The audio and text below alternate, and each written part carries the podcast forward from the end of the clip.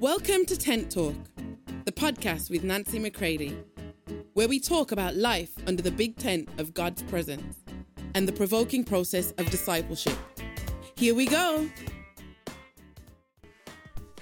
Hey, everybody, welcome to Tent Talk. This is Nancy McCready, Night Vision. I pray that these next episodes will provoke you very deeply to understand the need for night vision because in the dark hour of our own dealings that God has to come to for us and our preparation and then what it would mean for us to be able to walk with others this is very very necessary. Take a listen let it provoke you and let him get you ready. Love you all.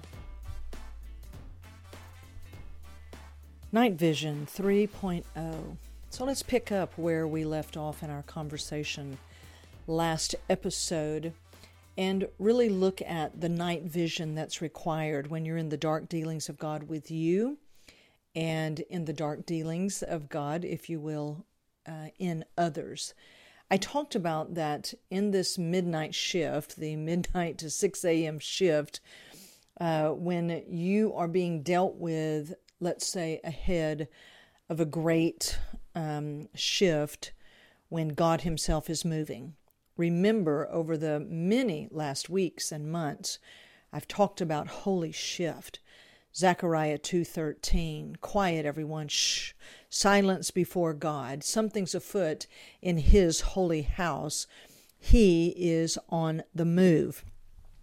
This isn't the same as there is a, a move of God meaning a certain characteristic uh, we're talking about the restoration of all things unto God. God Himself is on the move, and it is the fullness of what it is that He is after for Himself.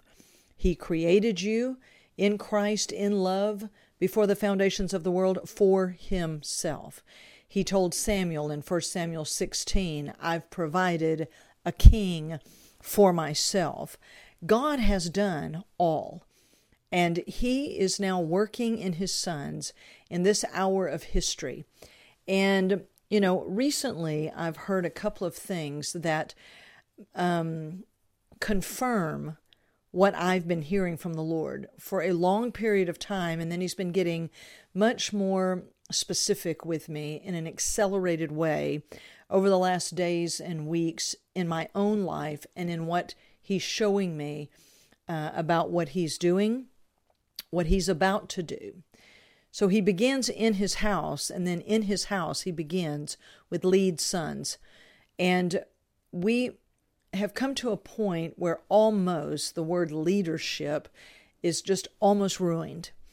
Now, the functioning of a leader, one who's going before others and making a way, right? Of course, we know that that is is still present and and so necessary that others would go in for themselves so that they can become a big wide open door for God to be able to move in His people, uh, to be a way for people to be reconciled to God.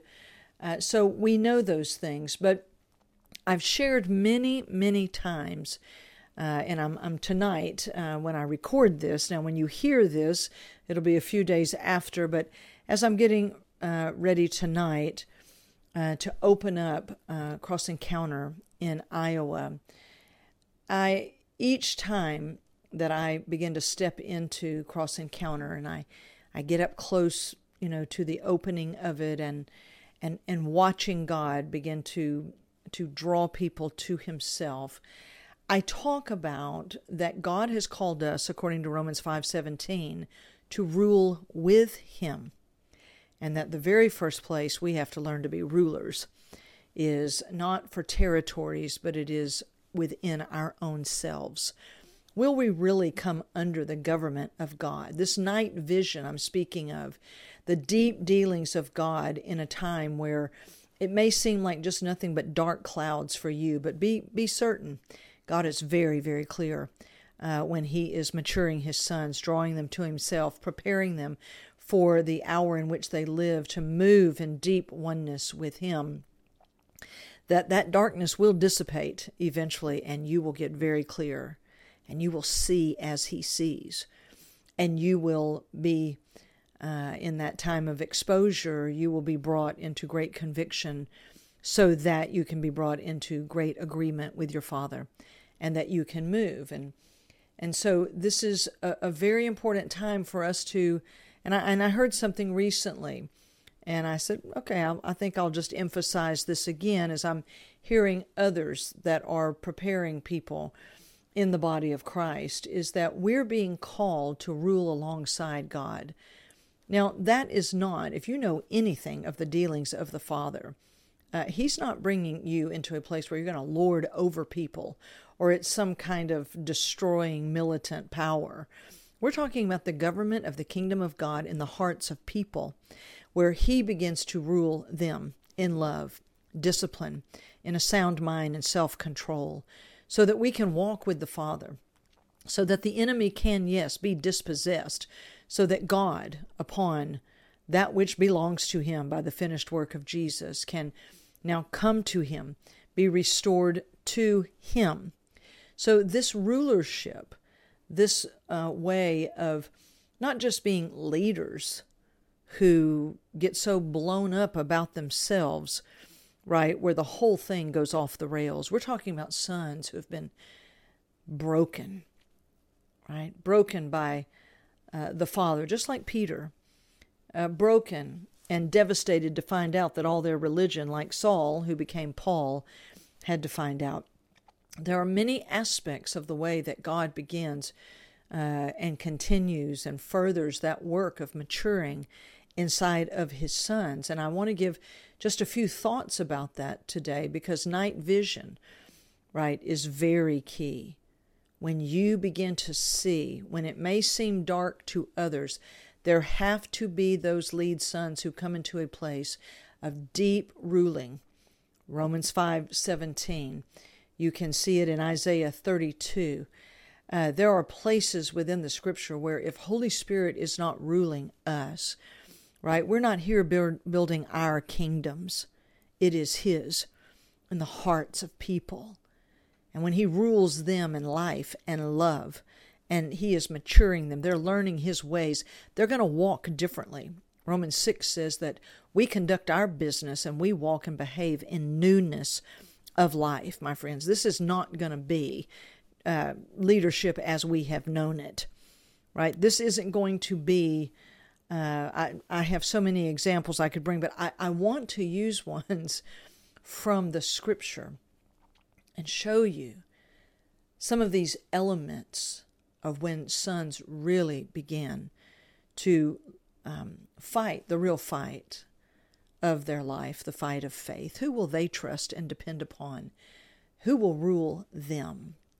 And then coming into that place of seeing all things from the Father's point of view. And, and then because of that, they actually begin to function in, in His state of mind and really truly think like Him, agree with Him, come into agreement with His judgments, so that there can be a deliverance that only the cross of Jesus Christ can bring, where we are delivered from self and unto Him, and then to begin to mature and to begin to walk with Him through many seasons.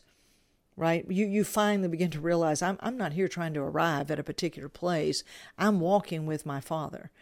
And, and being with Him is the only motivation for me to continue and persevere, to suffer, to endure, to discern anything. We serve at the pleasure of our Father. Only He can produce this breed of sons.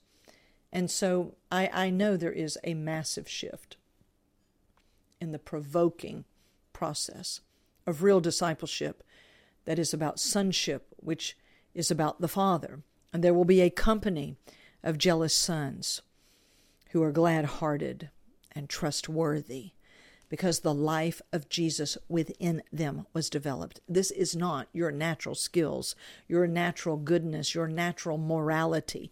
All of that is going by the wayside. And yet, there are those within the scripture that we can look at and we can begin to realize they went the way of Christ, and so can we. And I pray that you will. And there are certain things they just will not tolerate. And so I want to share this in an hour and a time when the Father is being required, and He's He's going to do what is necessary, what we have required. Uh, a circle of exposure is going to have to become larger and larger because we resist him in private. We resist our brethren when they come to us to to speak to us. We continue to build our fortresses of fleshly defense and blaming others and even going into narcissistic lying. It's all just self, my friends. It's all flesh.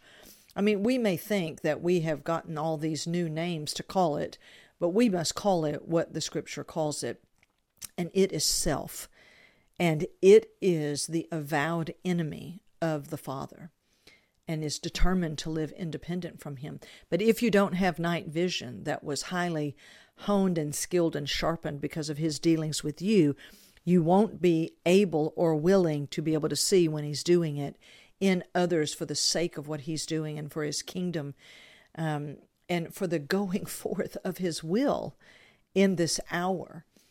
And so anyway, let me let me just share some of these thoughts. Now remember, this is not a dignified teaching, right? This is provoking conversations that we're having and I just want to share these with you in these few remaining moments of night vision 3.0 is I look first at Abraham. And it says in Genesis 13 and 14 it talks about how Abraham who had gotten word about his nephew Lot and he goes out and he goes to war and and uh, and he he is on his way back, and he's in the Valley of Kings, if I remember it, and and um, he's coming back from war with the people and all the stuff, all the stuff. I'm assuming livestock and monies, and he is coming back loaded, and he has the people, and he's making his way back, and he comes into the Valley of Kings, and Melchizedek Oh, my friends, please take note. Melchizedek steps forward, the king of righteousness and of peace. You can read about him in Hebrews 7. One who has no beginning of days and no end, who has no lineage, no mother, no father, humanly speaking, my friends, it's Christ himself steps forward. It also says the king of Sodom steps forward, the devil. And it says that Melchizedek offers to Abraham bread and wine. Oh, the covenant. Hmm? The covenant of his own body and his own blood offered to Abraham there in the early chapters of Scripture. The king of Sodom says to Abraham, Listen, okay, now I want you to hear this because this has been and is currently the whisper of hell to leaders. This is what the king of Sodom says to Abraham Hey, you keep all the stuff, just give me the people. Ooh, my friends, do you know how many have given up the people as just open prey to the enemy because they took all the stuff? and they began to think that being a leader was about all the stuff. Here is what Abraham said. In that moment, he did receive from Melchizedek the bread and the wine, the covenant of God. And he says basically, um, this is how it reads in the Amplified Classic. He says, to the king of Sodom, I wouldn't take anything from you, not even a shoelace, so that it would not be said that you had made me rich. And that he gave a tenth of all the spoils unto Melchizedek. You see, my friends, the enemy is ever circling the sons in many seasons of their life to say, listen, just keep the stuff. Give me the people.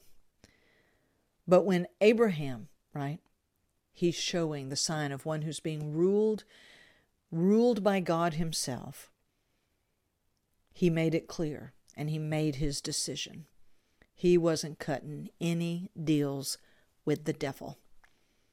Hmm? Now, I know many of you are thinking, yeah, but then he did this and he did that. Yes, he did. right? I understand, right? Just like with David. Yes, Yes. But I want you to catch this that in that moment and in that valley of decision, Abraham made it clear who his God was and that it was God, the greatest, the greater, who did all that was necessary and offered to Abraham to enter into that covenant. We also see again, I bring up Samuel, Samuel the prophetic.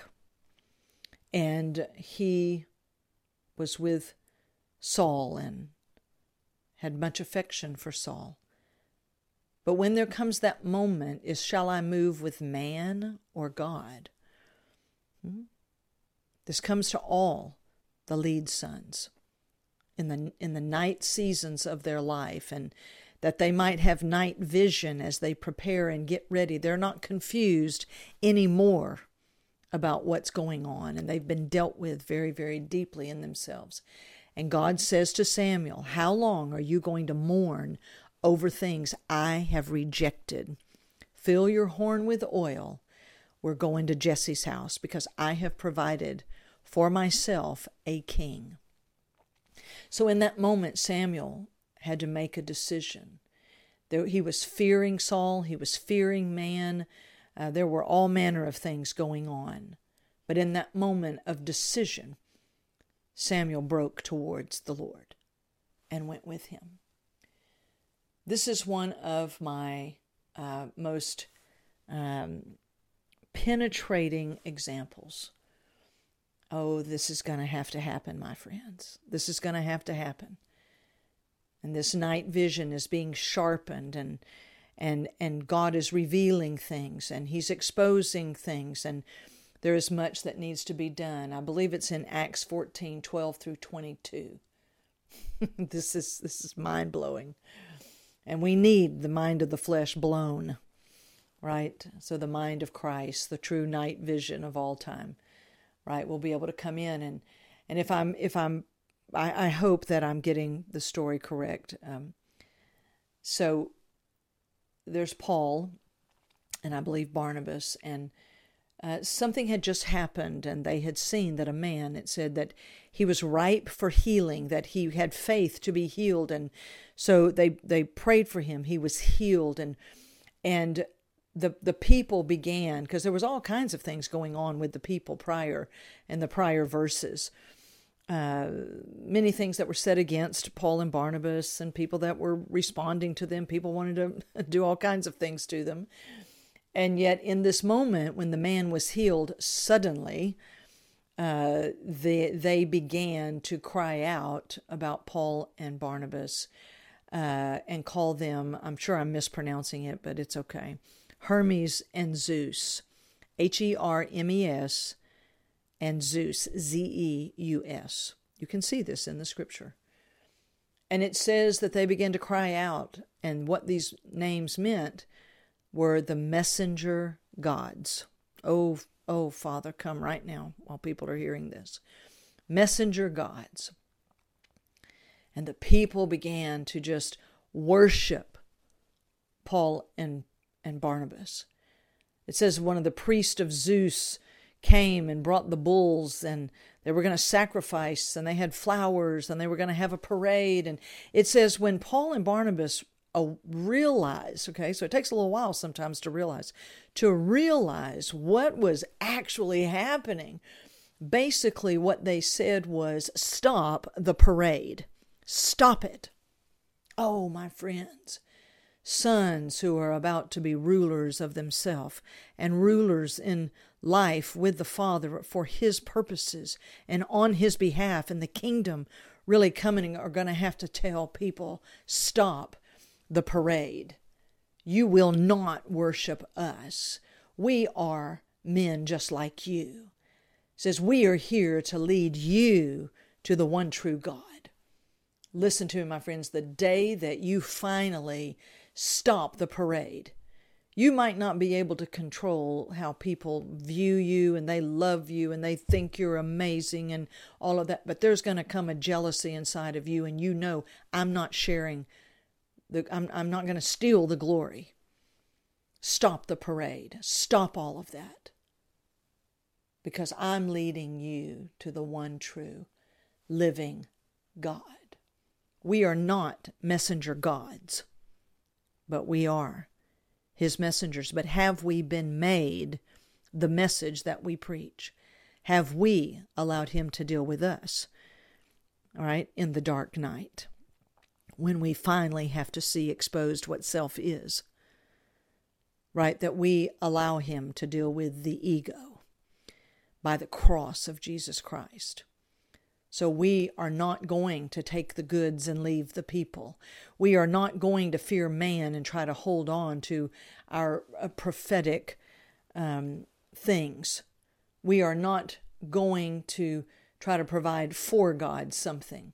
We are not going to let people throw parades for us.